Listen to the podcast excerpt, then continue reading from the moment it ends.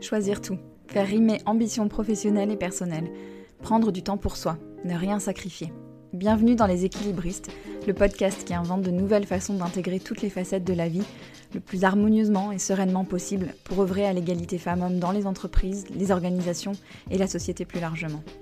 Pour traiter ces sujets millefeuilles, à la fois intimes, familiaux, sociaux, économiques, vous entendrez ici des conversations avec des femmes, des hommes, des couples, des experts qui choisissent tout et nous livrent ce que ça signifie pour eux et comment ils avancent. L'ambition de ce podcast, vous rassurer, vous faire réfléchir, rire et prendre du recul. Et surtout, vous mettre en action pour construire la recette qui vous convient. Je m'appelle Sandra Fiodo et je suis la fondatrice de Conscious Cultures, une société dont la mission est d'aider les entreprises à comprendre et prendre en compte qui sont leurs salariés, leurs besoins réels et aspirations pour concevoir les conditions qui leur permettront de fournir leur meilleur travail. Merci de votre écoute. Je me réjouis de faire avancer ces sujets avec vous. Bonjour mes chers équilibristes, j'espère que cet épisode vous trouve en forme, sûrement dans le tourbillon de la fin d'année scolaire, l'approche des vacances et sûrement aussi dans une grande joie face à la vie qui reprend un visage un peu plus normal. C'est le cinquantième épisode des équilibristes et j'avais envie de marquer le coup en le mentionnant et en vous remerciant. Vous êtes de plus en plus nombreux et nombreuses à écouter le podcast et c'est un plaisir et un honneur de vous accueillir dans cet espace où on parle de tous ces ingrédients qui rendent la vie riche. Parentalité, carrière, amitié, vie sociale, temps pour soi. Mon envie, depuis le début des équilibristes, c'est d'écouter des histoires, convaincu que les histoires des autres ont un pouvoir fou. Celui de nous inspirer et de nous rendre créatifs dans notre propre vie. Ce sont les différents regards, angles, approches qui nous permettent de créer notre propre recette d'une vie riche, épanouissante pour soi. C'est donc un grand plaisir pour moi d'accueillir Mariana Zeib à mon micro aujourd'hui. Mariana est polonaise, arrivée à Paris à l'âge de 21 ans et jamais repartie. La première fois que nous avons échangé, j'ai été frappée par sa sagesse, son recul, le genre de recul qu'on acquiert quand on vit des situations qui confrontent les modèles avec lesquels on a grandi. Après un début de carrière dans le monde de l'art, du luxe, qui l'attirait tant, Mariana a lancé il y a 4 ans Face to Face. Au départ, des événements pour mettre en lien des jeunes créatrices de talent avec un public, leur donner de la visibilité et leur permettre de se rencontrer en vrai, de créer un lien plus humain. Et puis Face to Face a évolué pour être aujourd'hui un réseau et une sorte d'incubateur pour les jeunes marques de 1 à 3 ans d'existence. Mariana a beaucoup partagé son regard et ses observations sur les freins des entrepreneurs qu'elle accompagne, sur les hiérarchies et la soumission qui sont si ancrées dans le rapport au travail en France. Nous avons parlé de sa manière de trouver sa voie, en particulier dans sa maternité, en allant chercher ce qui lui convenait vraiment dans les modèles polonais et français. Nous avons parlé d'espace pour rester créatif, d'organisation, de rapport au temps quand on entreprend et qu'on devient mère. Elle m'a partagé une citation pépite de Sherlock Holmes qui m'est restée gravée dans l'esprit et que je ne vous dévoilerai pas pour vous en laisser la surprise. Ceci est un épisode sur la validation intérieure. Je vous laisse maintenant le savourer.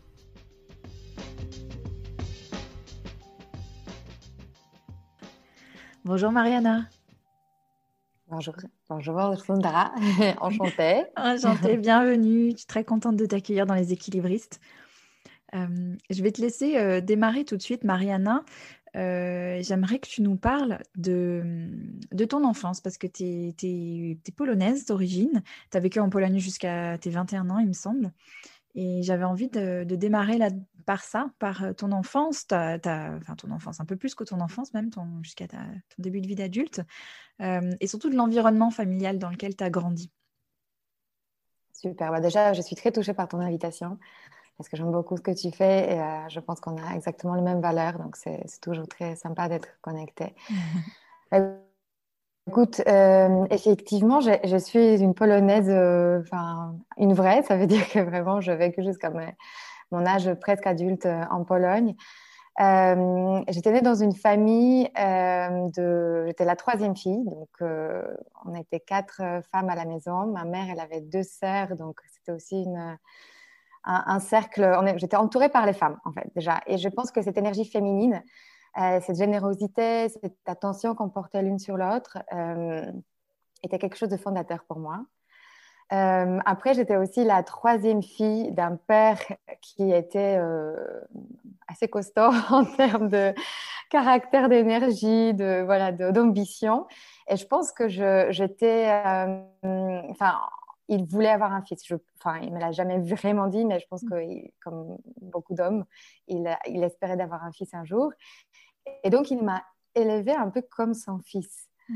Euh, ça veut dire que, euh, voilà, je, je, dû me lever parfois à 6 heures du mat pour jouer avec lui au tennis. Euh, à zéro degré, température dehors, parce que oui, on était en Pologne.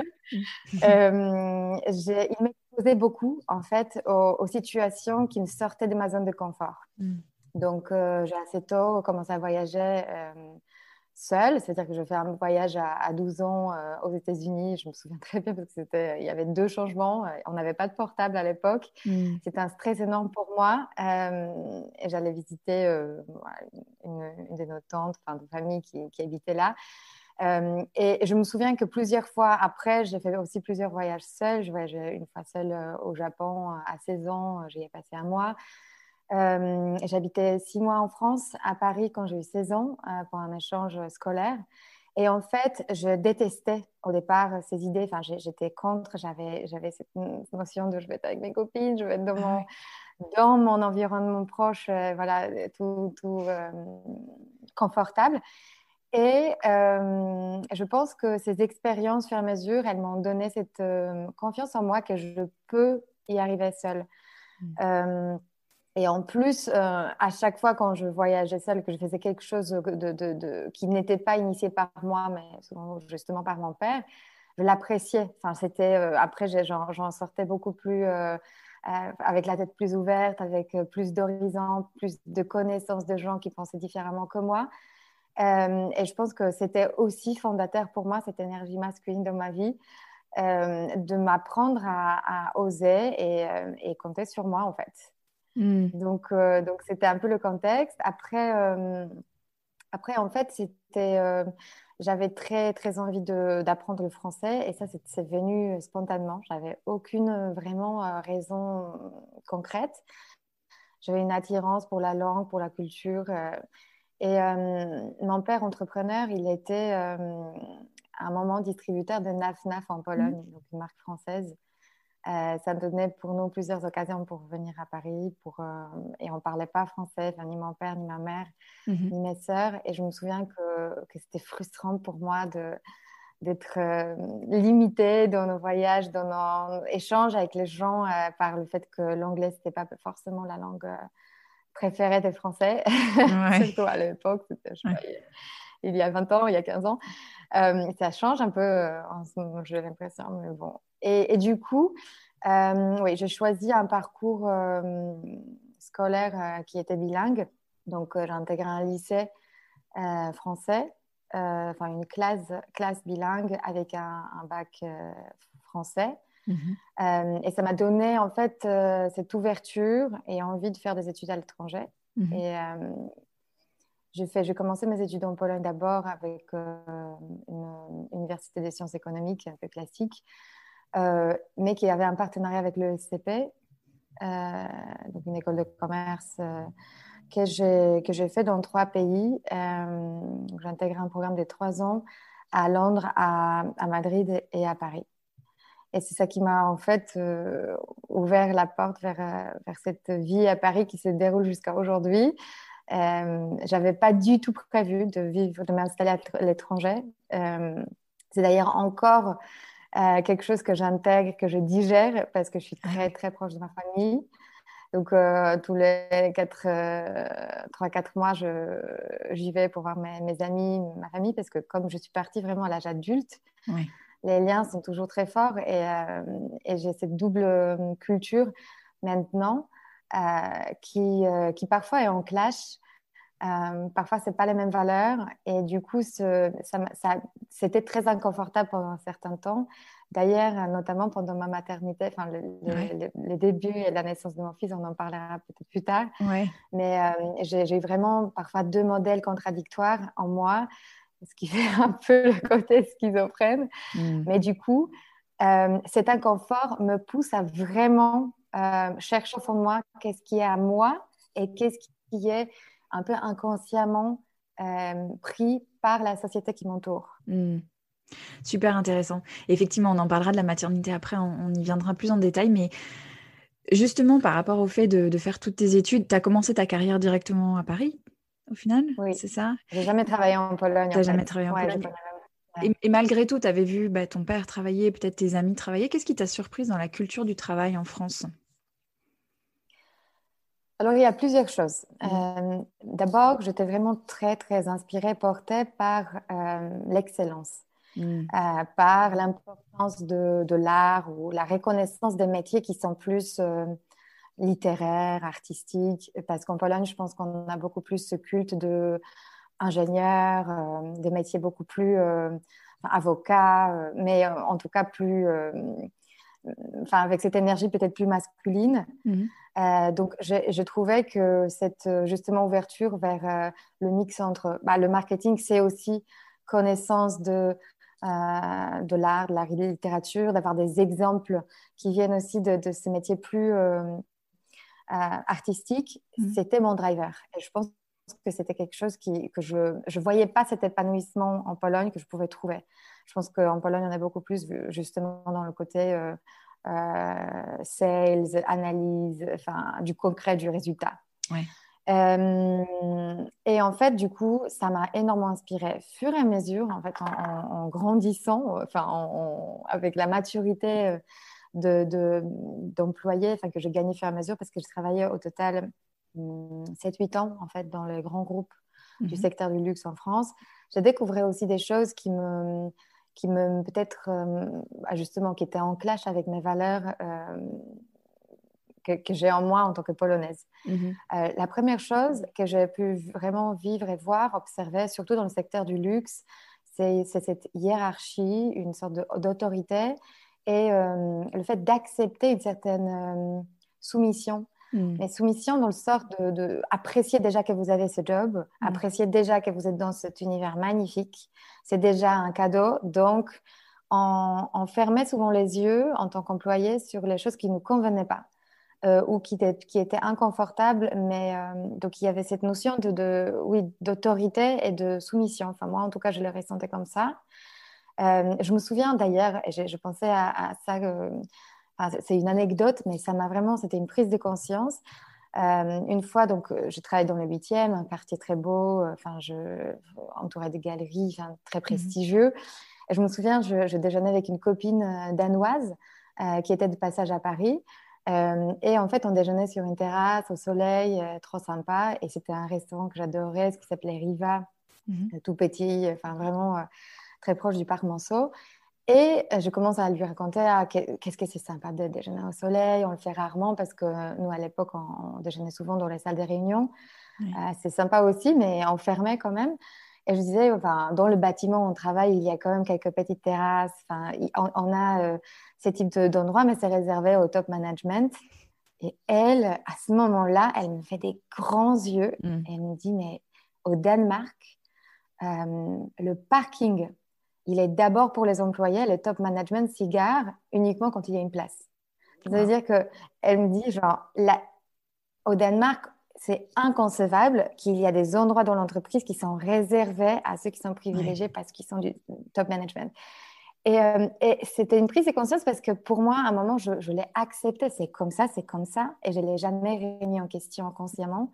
Et ce commentaire, tout d'un coup, il, euh, il, était un peu inconfortable au, départ. Je me disais, mais oui, c'est vrai qu'on a en France cette notion de euh, ouais, de, de, je sais pas, de, de, subordination. Ouais. Juste, je, je, complète parce que j'ai lu hier un article et qui pourrait être, enfin, qui, qui, fait écho à ce que tu dis, mais d'un un spécialiste en droit du travail, un docteur en droit du travail, et qui, euh, qui expliquait que beaucoup de nos façons de faire aujourd'hui sont héritées vraiment du, du droit du travail et de, de ce qu'il suppose de liens de subordination, en fait que c'est inscrit dans le droit du travail et que, et que donc toutes les relations de travail qu'on pense, elles sont dans, sous ce prisme-là de la subordination en fait. Et euh, ça me fait penser à ce que tu dis. Ouais. Exactement. Donc moi, je l'ai ressenti assez fort, effectivement. Et peut-être la chose qui était vraiment pour moi une découverte euh, de, vie d'adulte, en fait, quand mmh je commençais à, affirmer ce que je veux vraiment dans ma journée, mmh et ça vient vraiment après plusieurs années d'expérience, c'est le rythme. Et mm. ça, c'est quelque chose qui, qui, est vraiment, je pense, plus parisien que français. Je ne sais pas si c'est mm. vraiment français, mais on avait vraiment cette notion de, présentéisme très, très euh, puissant. Euh, ce commentaire, quand on part à 18h, euh, à bon après-midi, un peu une prison, mhm. qui éveille en femmes, je pense en femmes encore plus, une sorte de culpabilité énorme mm. de bah oui, mais je dois voir le médecin, ou bah oui, et devoir se justifier, alors qu'en réalité, moi, j'étais vraiment dans le métier créatif, dans le métier où on devait être inspiré, on devait avoir des idées pour les nouveaux produits. on lançait des produits qui allaient apparaître sur le marché d'ici 2-3 ans. Et en fait, ce travail exige d'être euh, déjà euh, enfin, en plein d'énergie, plein d'idées, plein de ressources. Mm. Et moi, je, n'arrivais pas à, rentrer dans cette logique de je dois rentrer, du coup, euh, sortir de mon travail à 20 heures. J'ai tellement peu de place pour me ressourcer dans la journée mm. que ça commence à être juste lourd, en fait. Mm. Et du coup, je rentrais dans cette énergie de, de me plaindre Mm. Et, sans trouver vraiment la, solution parce que j'avais très peu de sensations que j'avais une marge des négo là-dedans, en fait. Ouais. Euh, tu vois, je, bah, tout le monde restait jusqu'à 20 heures, donc, euh, donc c'était, ça ne se présentait pas comme si c'était quelque chose de négociable. Ouais. C'est ouais, très intéressant ce que tu dis, cette idée. Euh, tu vois, tu parles de se ressourcer euh, quand on fait des métiers créatifs, mais quel que soit le métier finalement, euh, si on n'a pas oui, carrément, bien sûr. Ouais, si, on n'a pas de mou ou d'air ou d'espace un peu vide, il peut rien se passer. Enfin, on, rentre dans une spirale où on n'est pas productif, on n'est pas créatif, on n'apporte pas de valeur alors qu'on est là pour créer de la valeur. Et Exactement. Et du coup, ça nous fait culpabiliser encore plus. Parce qu'on se dit, j'ai passé 10 heures au travail, qu'est-ce que je fais aujourd'hui euh, Et du coup, ça, ça ouais, c'est un cercle vicieux qui est assez mm. négatif.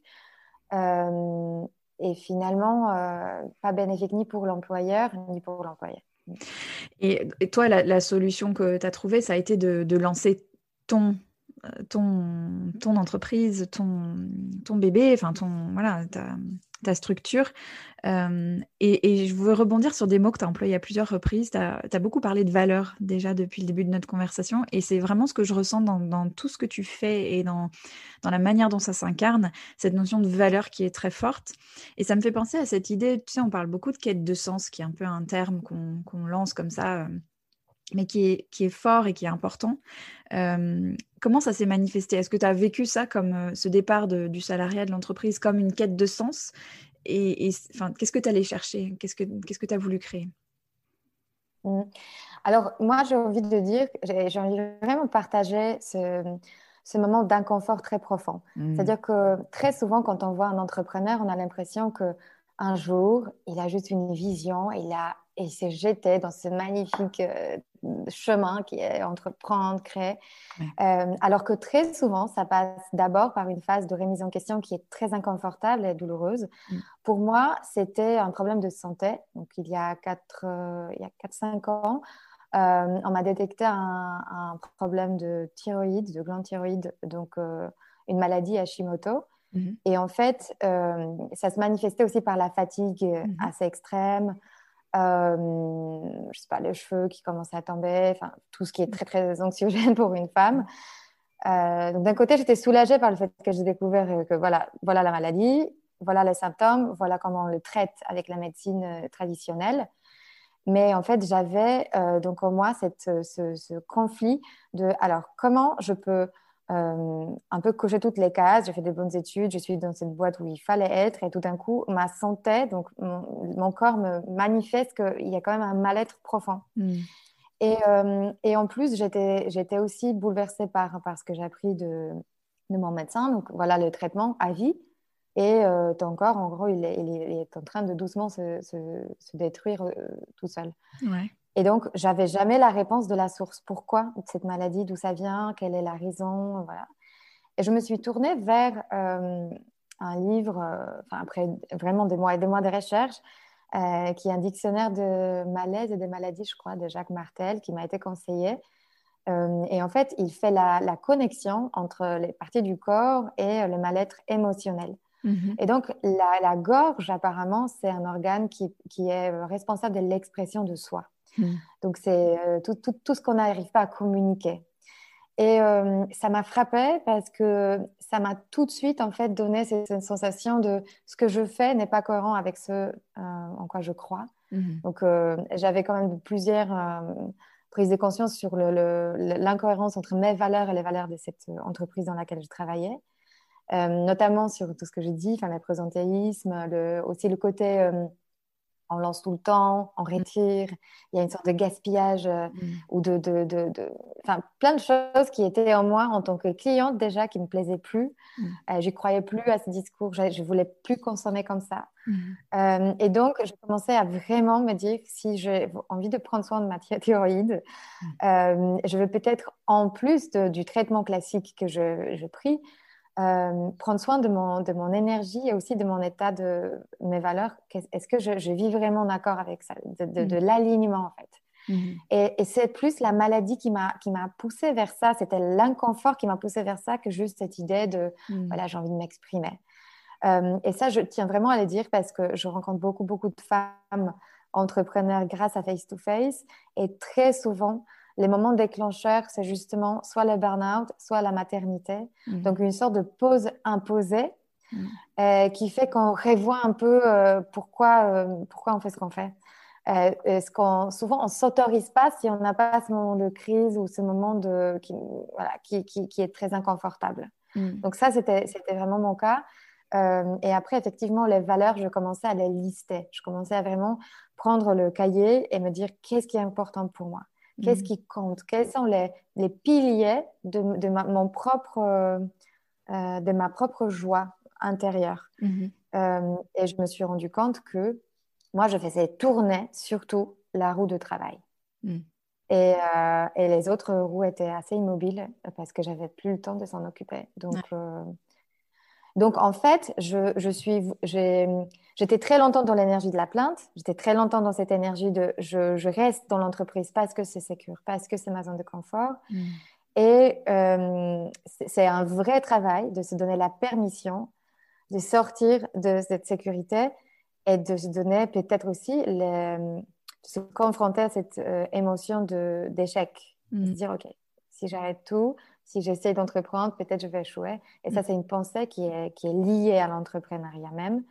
Donc, tout le travail que j'ai fait aussi, c'était d'apprendre à le ressentir et avancer malgré ça. Oui, ouais, c'est exactement ça. ça. ça. me parle beaucoup ce que tu partages là. Et pour continuer sur cette lancée de la vie professionnelle, qui est un, qui est une, euh, une, réinvention permanente, et c'est particulièrement vrai pour toi. Euh, tu es en train de te former au coaching. Euh, oui. Et, j'ai l'impression que bah, tu incarnes vraiment cette idée que euh, la vie professionnelle, là où nos parents pouvaient avoir des choses très euh, toutes tracées avec des rails, voilà, on, rentrait dans une entreprise. C'est très linéaire. hyper linéaire. on y est beaucoup moins, mais, mais cette capacité à se réinventer et à, rajouter des briques et tout ça, elle n'est elle est pas encore évidente pour tout le monde. Et j'ai l'impression que toi, c'est vraiment quelque chose qui est un moteur pour toi. Est-ce que tu peux nous parler un peu de ça, de ta manière d'avancer, de, te projeter, euh, de comment tu fais tes choix? Ouais. C'est super intéressant parce que c'est vrai que c'est quelque chose pour moi qui est devenu très euh, conscient. J'ai dû vraiment le rendre conscient, cette envie d'évolution ou de choix professionnels qui ne sont pas forcément évidents ou linéaires, comme, mm. on a pu se dire.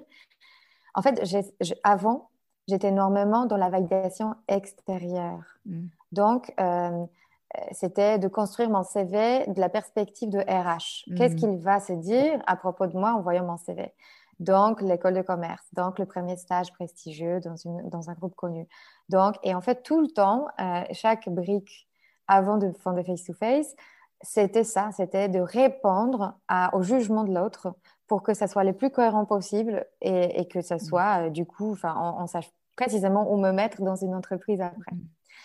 Et en fait, avec Face to Face, euh, j'ai ressenti, donc Face to Face, juste pour ceux qui ne le connaissent pas, c'est euh, aujourd'hui, c'est d'abord, euh, c'était une entreprise qui organisait des événements à forte visibilité pour les créateurs de marketing pour qu'ils puissent rencontrer leurs clients. Aujourd'hui, c'est beaucoup plus, c'est un réseau d'accompagnement, c'est presque un incubateur pour les femmes qui décident de se reconvertir et entreprendre donc pour les marques euh, jeunes de 1 à 3 ans d'existence.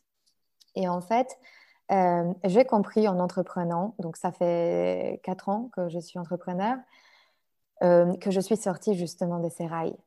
ça peut être parfois inconfortable parce que du coup, on se dit, si jamais ça ne marche pas notre entreprise, est-ce que je peux encore trouver le retour pour, pour savoir où est-ce que j'ai encore la place dans, au sein d'une entreprise?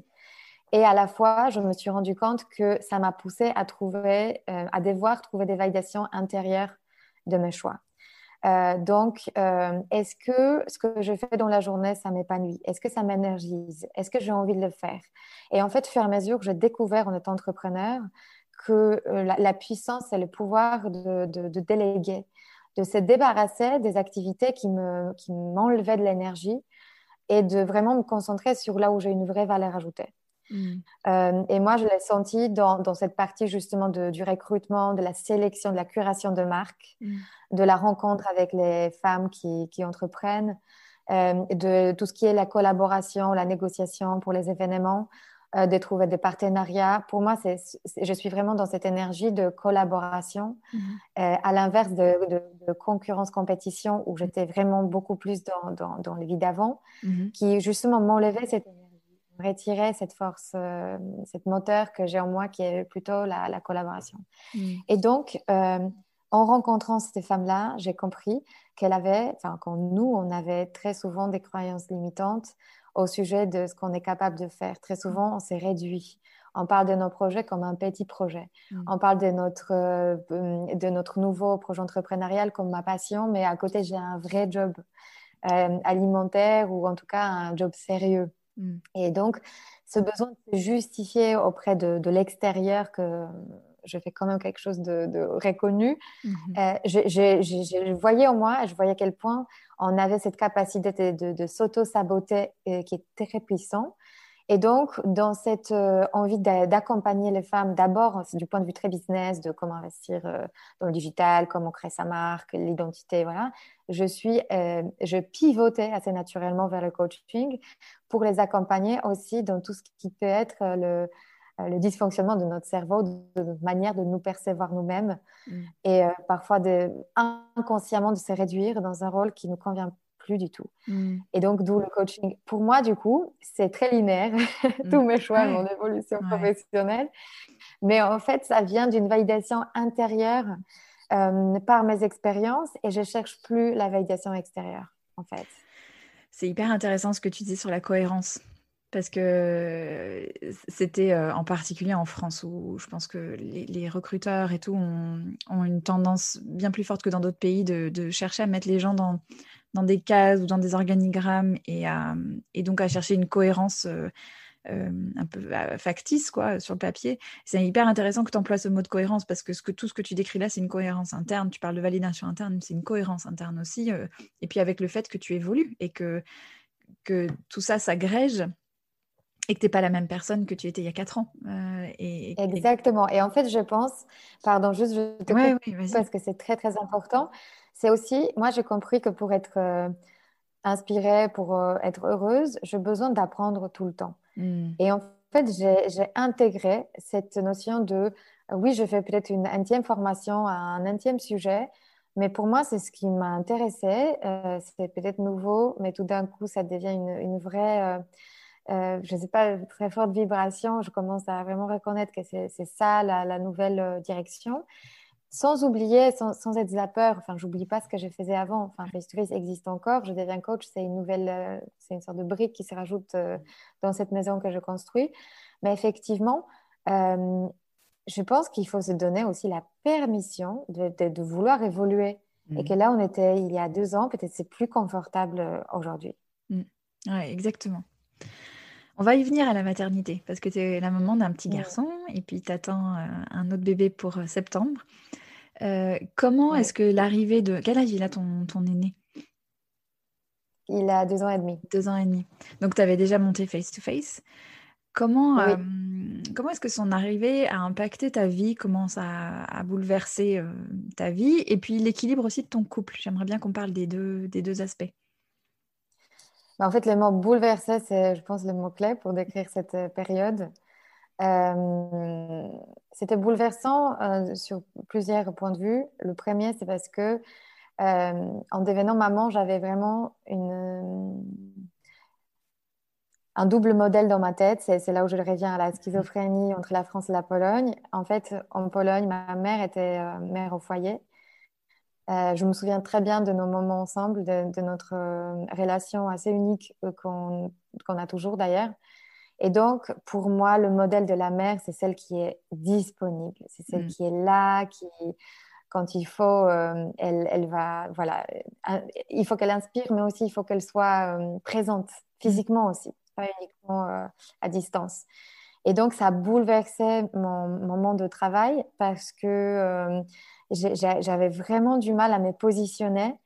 Est-ce que du coup, je suis encore à fond sur mon projet, j'ai travaillé comme avant euh, tout le temps à fond, à fond, à fond Ou est-ce que, comment je divise ma journée? Mm. Et donc là, j'ai dû vraiment. Et en plus, j'avais aussi cet euh, inconfort qui était un réel inconfort de vivre à Paris. Euh, je ne me sentais pas à ma place en tant que maman avec ma poussette. J'étais en plus en plein centre de Paris avec des micro-trottoirs, des gens qui couraient, des voitures.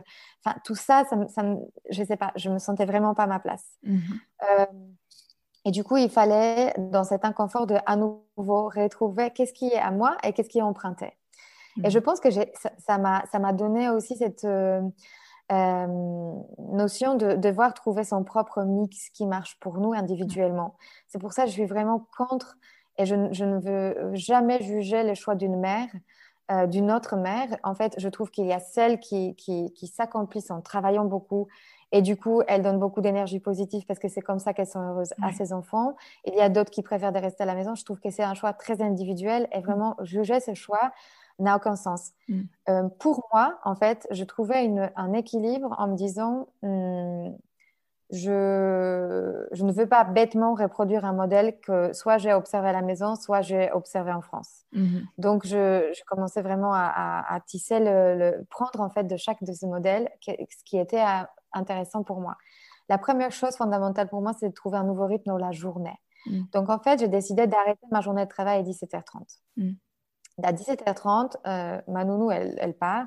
Et en fait, c'est à ce moment-là, de, jusqu'à 20h, je suis 100% présente pour mon fils et mm. pour, euh, pour ma famille. Mm. Je, c'est à ce moment-là quand parfois, euh, parfois je prépare un, dîner, parfois non, euh, c'est comme, comme je le sens, mais en tout cas, j'ai envie de créer une ambiance à la maison mm. qui fait qu'on a envie de revenir à la maison.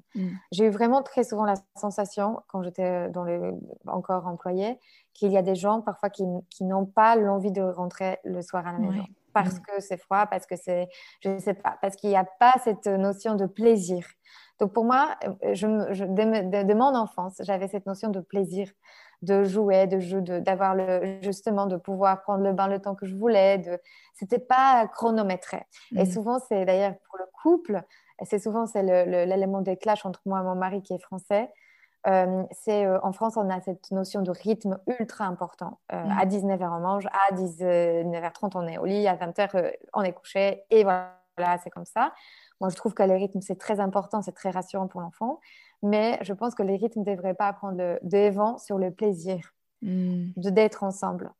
Euh, et euh, quand je vois que, par exemple, mon fils a encore, est encore dans son bain et encore euh, à jouer à fond et je ne veux pas lui couper ce plaisir pour, parce qu'il est 19h30, parce que hmm. je suis avec la montre au-dessus de lui. Hmm. Donc, c'est vraiment, parfois, des ajustements entre je ne veux pas être prisonnière d'une méthode qui m'a été apprise parce que euh, c'est comme ça qu'on fait. Euh, donc, euh, donc je, veux rajouter un peu plus de souplesse dans, dans cette journée parfois. parfois, en fait, à 20h, je, donc, quand notre enfant est couché, parfois c'est 20h, parfois c'est 20h30, parfois c'est 21h. parfois, je retravaille après, quand il faut. Mais en fait, j'ai enfin, mes, mes, associés, les gens qui travaillent avec moi, ils savent qu'entre 17h30 et 20h, il est fort probable que je ne vais pas répondre ni au texto ni au mail mm. et que je le fais plus tard. Et j'ai accepté aussi que peut-être mon entreprise va désaccélérer à cause de ça. Mm. Mais ce que je disais avant, mon roue de la famille mm. doit tourner. Et en parallèle de mon roue de, de, de, travail, donc j'ai accepté que peut-être ils vont tourner moins vite qu'avant, mais ils vont tourner ensemble en mm. même temps. Et aussi, des autres euh, choses, c'est le roue de bien-être. Donc, j'ai appris vraiment à mesurer mon énergie, à me dire euh, de commencer ma journée par quelque chose d'agréable, pas par la to-do list. Ce qu'on trouve souvent dans les livres de, coaching, d'entrepreneuriat, genre fais ta to-do list, Monday, hour one, ça veut dire commence ta, ta, semaine par la to-do de ce que tu dois accomplir. Moi, je fais vraiment tout l'inverse. Mm. C'est-à-dire que le matin, pour moi, j'ai le temps pour faire le câlin à, mon fils, j'ai le temps de me préparer mon café je trouve que cette énergie avec laquelle je commence ma journée, que je ne suis pas essoufflée parce que j'ai déjà ouvert ma mail et que je me dis ah je dois rattraper la journée, je, je, quittais déjà depuis un certain temps euh, cet état d'esprit de toujours sentir que je suis en retard. Et mmh. c'était vraiment pour moi un état chronique. Mmh euh, donc, le fait de devenir mère, c'était bouleversant, mais ça a aussi fait le, un peu le rangement de comment ma journée doit être pour que moi je suis bien là-dedans. Ouais, ouais, ouais c'est, intéressant ce que tu dis parce que tu sais, on parle toujours de se prioriser, de prioriser temps pour soi, et j'aime bien ta manière d'en parler parce que ça, c'est pas un item de plus. C'est une, une philosophie de, de, ouais. de, c'est même pas de gestion du temps, c'est moche cette expression, mais c'est une philosophie de, de, flow et de, et de, comment la journée se déroule, en fait. C'est, je pense qu'on en a déjà parlé, euh, Sandra, quand on a fait l'Insta Live pour, euh, pour Face to Face, quand j'étais interviewée. Mm. Euh, je, me souviens de ton exemple qui m'est resté très profondément de se sentir parfois comme une plante desséchée. Ouais. et en fait, je, trouve ça très fort comme visualisation. Je, me suis sentie déjà plusieurs fois, je pense, en tant qu'employée, même en tant qu'entrepreneur, mm. étant comme si j'étais cette plante desséchée. Mm. Et en fait, j'ai appris en étant mère aussi que mon énergie, ma, mon bien-être, il, il est important pour ma famille. C'est-à-dire que euh, c'est pas juste le, fait de délivrer euh, du résultat qui compte, mais c'est mm. aussi comment je suis. Ça a mm. un vrai impact sur l'ambiance de la maison, ça a, ça a un impact sur euh, euh, la, sensation de sécurité de mon fils, cette envie justement aussi de revenir à la maison après le travail mm. de mon mari. Ouais. Et en fait, euh, je pense que c'est un marathon, en fait, la vie. Et la vie d'entrepreneur d'autant plus. Et si tu te nourris pas tout au long de ce marathon, euh, à un moment, tu tombes, en fait. C'est mm. vraiment le coureur de longue distance, il doit apprendre à se nourrir pendant la course et pas uniquement après avoir fini. Oui, absolument. Euh, et une autre chose qui est pour moi un vrai conseil pour toutes les femmes, mm-hmm. c'est de s'autoriser à demander de l'aide. Mm-hmm. Moi, je pense qu'il faut vraiment enlever de nos têtes cette image de super hero Wonder Woman qui fait mm. tout euh, toute seule. Moi, j'ai une nounou et je le dis euh, mm. ouvertement, c'est pas un secret. J'ai quelqu'un qui m'aide euh, à s'occuper de, de, de, ma maison, de mon fils. c'est quelqu'un que j'apprécie énormément, qui apporte beaucoup et, qui compte pour moi parce que elle participe à mon équilibre. Mm. J'ai demandé à ma mère, là je suis enceinte, de venir un mois après mon accouchement euh, à Paris parce que je sais que sa présence va être pour moi très importante. Euh, je n'ai pas peur de, de prendre l'initiative et de demander de l'aide mm. et dire voilà, là je m'en sors pas.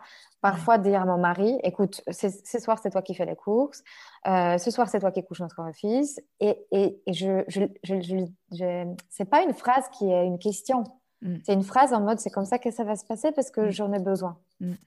Et je vois que qu'on s'autorise très souvent, on s'autorise pas de, demander. Euh, je ne sais pas d'ailleurs pourquoi, quelle est l'origine de cette posture de justement je, je gère tout toute seule, mais euh, je suis vraiment contre cette, euh, cette approche. Et même en tant qu'entrepreneur, j'ai appris de demander de l'aide. Hmm. Très souvent, on a l'impression qu'on va perdre notre face en demandant de l'aide, mais c'est comme ça qu'on avance en fait. Oui, absolument. Absolument. Et je voulais qu'on parle de ton, de ton modèle, de ton entreprise aussi un peu, parce que face to face, c'est comme son nom l'indique, l'idée c'était de mettre en, relation directe euh, les, en face à face les, créateurs de, éthiques et les clients finaux. Euh, forcément, le Covid a bousculé euh, le modèle initial. comment tu comment as réinventé ton modèle? Comment tu t'es adapté? Enfin, vous d'ailleurs, parce que je crois que vous êtes deux. Oui, mm. oui, oui, on est trois même. donc, euh, on est trois associés. Donc, il y a Manon, euh, qui est vraiment euh, mon binôme quotidien. On est, on est toutes les deux très investis et, très rééquilibrés dans, dans, nos tâches. Mm-hmm. Et il y a aussi Nathan, le troisième associé, qui est développeur. Mhm. ingénieur, enfin plus ingénieur et qui s'occupe du, du, site et de développement euh, digital euh, et plus technique de notre mhm. site. Alors, pour ta question, en fait, je vais revenir à, la première, à ta première question et cette notion de, collaboration et cette énergie féminine que j'ai eue en, grandissant en tant que petite fille. Je suis vraiment dans cette notion d'écoute. Mm. Euh, et donc, euh, pendant le premier confinement, je pense qu'on était plus active que jamais avec Manon, euh, à faire des lives, à exposer nos créateurs, à créer des programmes d'accompagnement, notamment de visibilité presse. Mhm. Donc, on a un programme, je pense le seul qui existe sur le marché d'accompagnement collectif, qui est du coup beaucoup moins cher qu'un accompagnement individuel, mais qui permet à nos marques, qui sont très souvent inconnues encore inconnues au bataillon, mhm. Euh, d'être visible dans la presse, d'avoir des retombées très qualitatives dans Mic Décoration, dans Madame Figaro, dans Elle. Mhm. Euh, parce que justement, moi, j'ai tout de suite euh, ressenti déjà que nos créateurs étaient complètement enfin, désemparés, sans savoir vraiment dans quelle direction partir, avec tous leurs distributeurs ou leurs boutiques fermées, physiques. Et euh, nous aussi, on était coupés de nos événements qui sont quand même nos moteurs aussi de, de, visibilité de croissance. Mhm.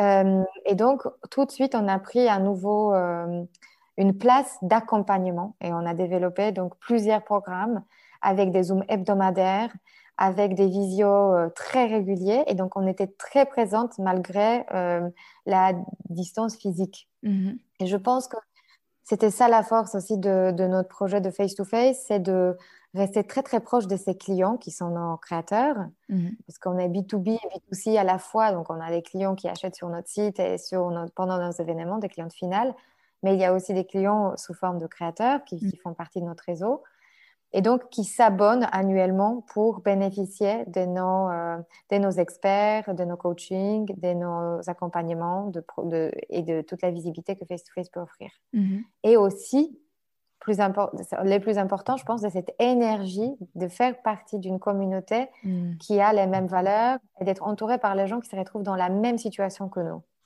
Donc, on a fait des sessions de mastermind de, du coup, quelle est la, manière, la meilleure manière de vendre, comment augmenter sa visibilité sur le digital, comment investir dans le post Instagram, Facebook. Donc, on était très réactive à tout de suite connecter nos créateurs avec des experts dans le domaine pour qu'ils puissent continuer à agir, à être dans cette énergie de, de, de, de, de, créer, de création et ne pas être juste subir et être passif. Mhm. Euh, et, et, ça, se, vraiment, c'est un ping-pong permanent de besoin de ce qu'on entend euh, et de réajuster notre offre en permanence et ne pas rester figé sur face-to-face. Ce sont des événements physiques. Non, c'est beaucoup plus aujourd'hui. Et heureusement d'ailleurs. Ouais, ouais, ouais. Et, je veux, je veux qu'on fasse le lien entre ce que tu viens d'expliquer là et puis ce qu'on racontait un peu au début. Je voulais te partager une question qui me taraude depuis un moment, depuis que je me suis rendu compte euh, à quel point j'interviewais beaucoup de femmes entrepreneurs. Et, un peu une question euh, de fond entre mes auditeurs, mes auditrices et, moi, mais cette question de euh, est-ce que finalement l'entrepreneuriat, c'est la seule manière de se créer les ingrédients au travail dont on a besoin? Tu vois, j'ai l'impression que il y, a plein de gens, et puis ça fait écho aussi avec l'épisode avec Céline Alix, c'est son livre Merci mais non merci, mais tu vois, de, toutes ces personnes euh, portées, ouais, bah, portées par des valeurs, par aussi des envies et des façons de vivre, tout ce que tu décris sur ta manière d'organiser ta journée. Euh. Est-ce que l'entrepreneuriat, c'est la seule façon d'arriver à vivre ça? C'est une vraie, enfin tu vois, c'est une question. Euh... Ouais, j'adore cette question parce que je, je, me la pose aussi très souvent. Je me la pose parce que quand on est entrepreneur, souvent on est solo entrepreneur et en fait, ce qui me manque, par exemple, du monde de salariat, c'est aussi d'être entouré, d'avoir une mm. grande équipe, d'avoir des formations, d'avoir accès aussi à des, des euh, à cette euh, énergie collective qui est ultra, euh, je trouve, ultra ressourçante et, positive. Mm. Euh, j'espère que, la réponse est non. J'espère que aussi ce qu'on a traversé avec le Covid a montré que l'employé, il peut être euh, très qualitatif, euh, même en travaillant en distance et, et en, ayant accès peut-être à, enfin, à, l'environnement qui est plus, proche de la nature. Enfin, mm. Je ne sais pas d'ailleurs à, long terme au niveau macro, ce que ça va donner, tout, ce télétravail. Je pense mm. qu'il y a aussi le côté négatif de manque de sens, du coup, manque de connexion avec les autres membres de, de l'équipe. Et il y a peut-être aussi cette notion de, de, de, de perte de morale ou de motivation. mais je pense qu'il y a un équilibre à trouver entre les deux. Mhm. Mais en tout cas, moi, je, trouve qu'il faut désacraliser mhm. l'entreprise en tant que le fournisseur de tout, euh, mm, celui qui, qui, qui, remplit tous nos besoins et qui nous comble. je suis d'accord. Et euh, tu vois, moi, à un moment, quand j'étais chez L'Oréal notamment, il y avait la salle de sport, la cantine, euh, presque les consultations de médecins, tu vois, intégrer tous au même endroit pour que l'employé reste le plus longtemps possible dans ce même espace.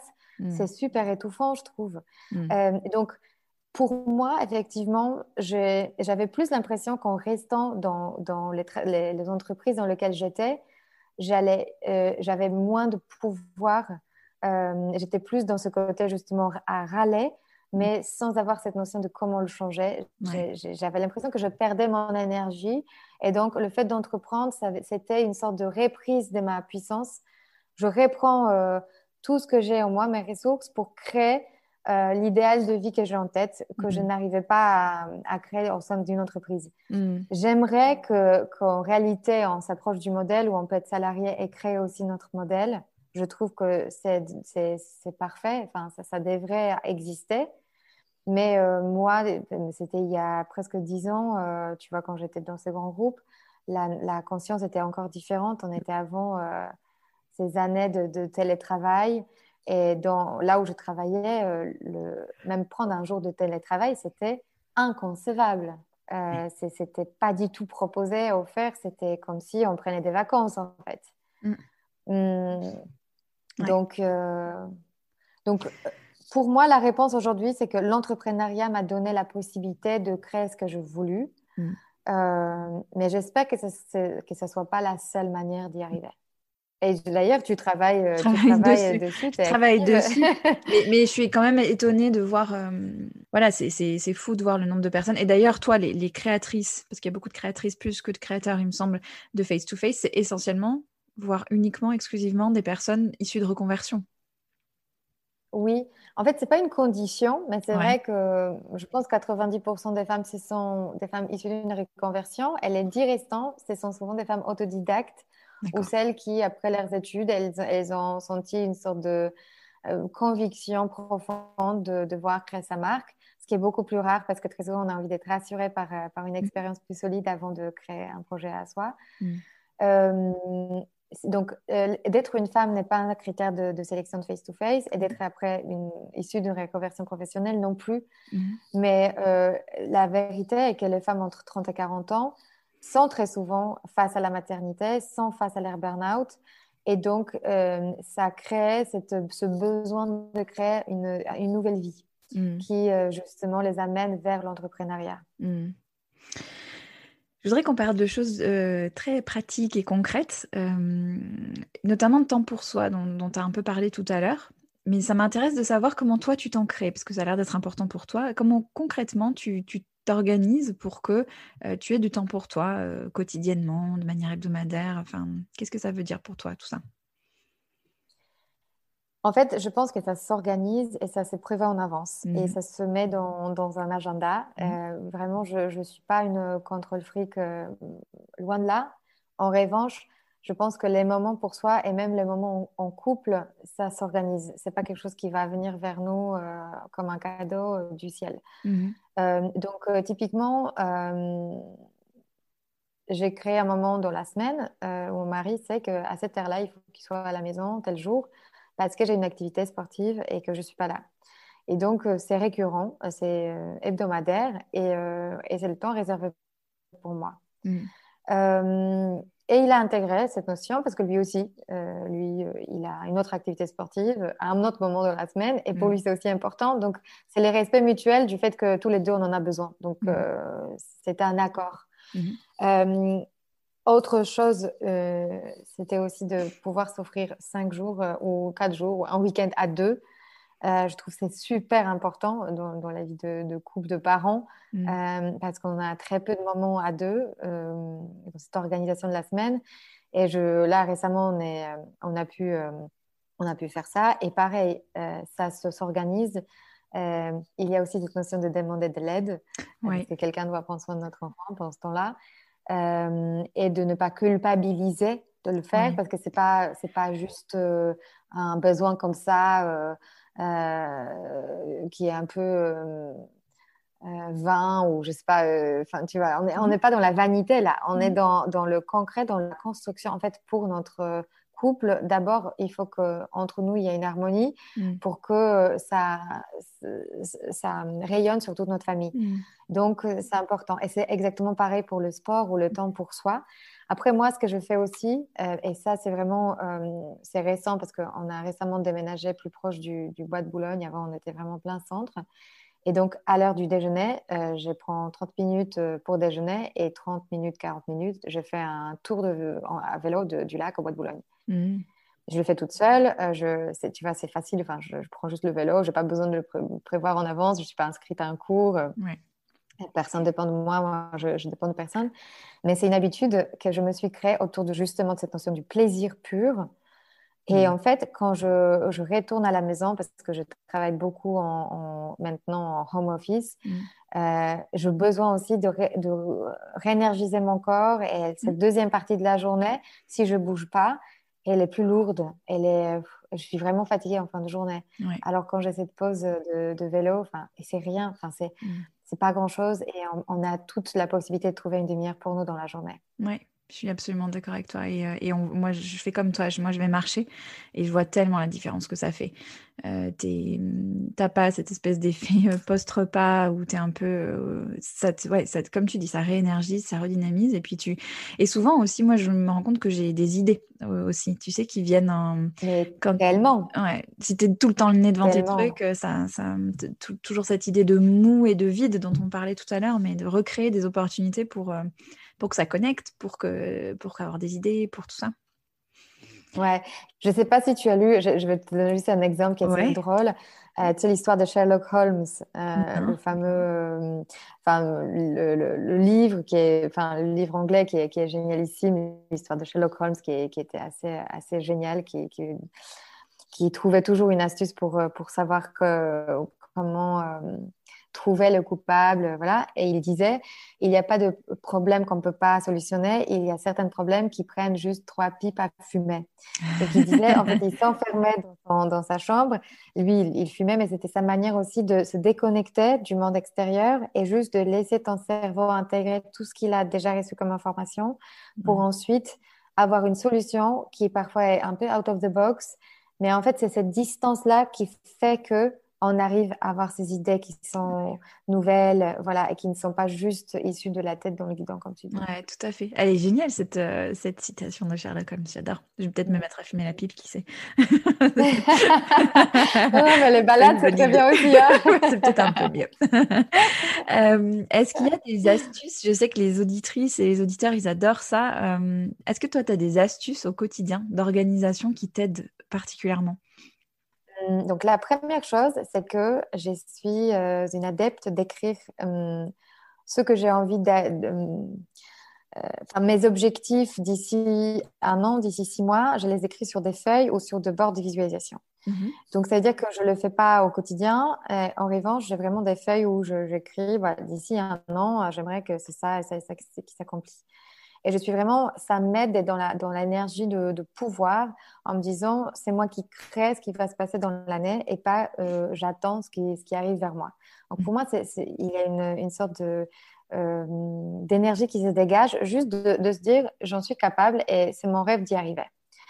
Euh, et ces objectifs sont mesurables, c'est super important. C'est pas juste j'ai envie d'être plus quelque chose, mm. c'est j'ai envie que mon, ma société dégage X chiffre d'affaires. Mhm. Et en fait, je ne suis pas attachée au... Je ne sais pas encore comment le faire, d'accord? Je lâche prise sur, euh, sur le fait de ne pas savoir. En revanche, le fait que j'ai dit à mon cerveau que j'ai un objectif très concret fait qu'il se met euh, inconsciemment en action pour euh, me trouver des solutions tout au long du chemin. Mhm. Donc ça, c'est une première astuce que j'applique vraiment. Mhm. deuxième, c'est justement les tableaux de visualisation. Donc en le, le, mois de janvier, j'ai fait un mood board, une sorte de dream board. Et donc je, je veux tirer, des, enfin, je veux vraiment déchirer des images de la presse qui m'inspirent et qui reflètent ce que j'ai envie d'accomplir ou d'avoir. Notamment ma grossesse, c'était quelque chose qui était dans mon dream board l'année dernière, mm. que j'ai fait en janvier et je suis tombée enceinte en décembre. Mm. Donc, euh, enfin, et je, c'est pas, enfin, c'est vraiment, c'est des messages subliminaux qui s'installent et qui sont un peu sans effort. Mm. Euh, deuxième chose pour moi dans mon organisation, c'est aussi de, je ne suis pas euh, une fan de multitasking. Ça veut dire mm. que pour moi, une journée, une mission, mm. vraiment. C'est-à-dire qu'aujourd'hui, ma mission, c'est notre podcast. Euh, j'ai pris le temps pour me préparer. Mais j'ai pris aussi le, temps de réfléchir à de quoi tu pourras avoir besoin, d'avoir en fait cette notion de, sérénité, que ce mhm. sujet, j'étais présente, je suis à fond là-dessus. Mhm. Euh, donc, euh, ma deuxième partie de la journée, elle va, elle va être plus light. Je ne veux, pas, euh, je veux pas avoir deux rendez-vous très importants qui exigent beaucoup d'énergie, de ma présence. De... Voilà, parce que je, sais que je, je, vais être déçue de la manière dont je réponds ou je ne vais pas être présente. Donc, en fait, je suis vraiment beaucoup plus à, prioriser les choses par jour ou par semaine, avoir mm. une mission euh, vraiment principale. Et bien sûr qu'il y a des choses annexes, bien sûr qu'il y a des mails auxquels je réponds en parallèle qui sont peut-être pas euh, euh, liés à ma mission principale. En revanche, ne pas se mettre dans cet essoufflement de devoir tout faire dans une journée, mm. parce qu'on est très souvent euh, prisonnière de notre to-do et à la fin de la journée déçue parce qu'on n'a pas pu tout faire. Mm. Je suis d'accord. Je suis d'accord.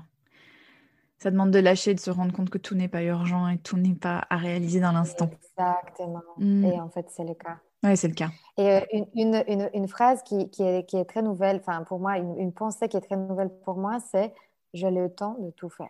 je me le dis chaque matin, j'ai le temps de tout faire.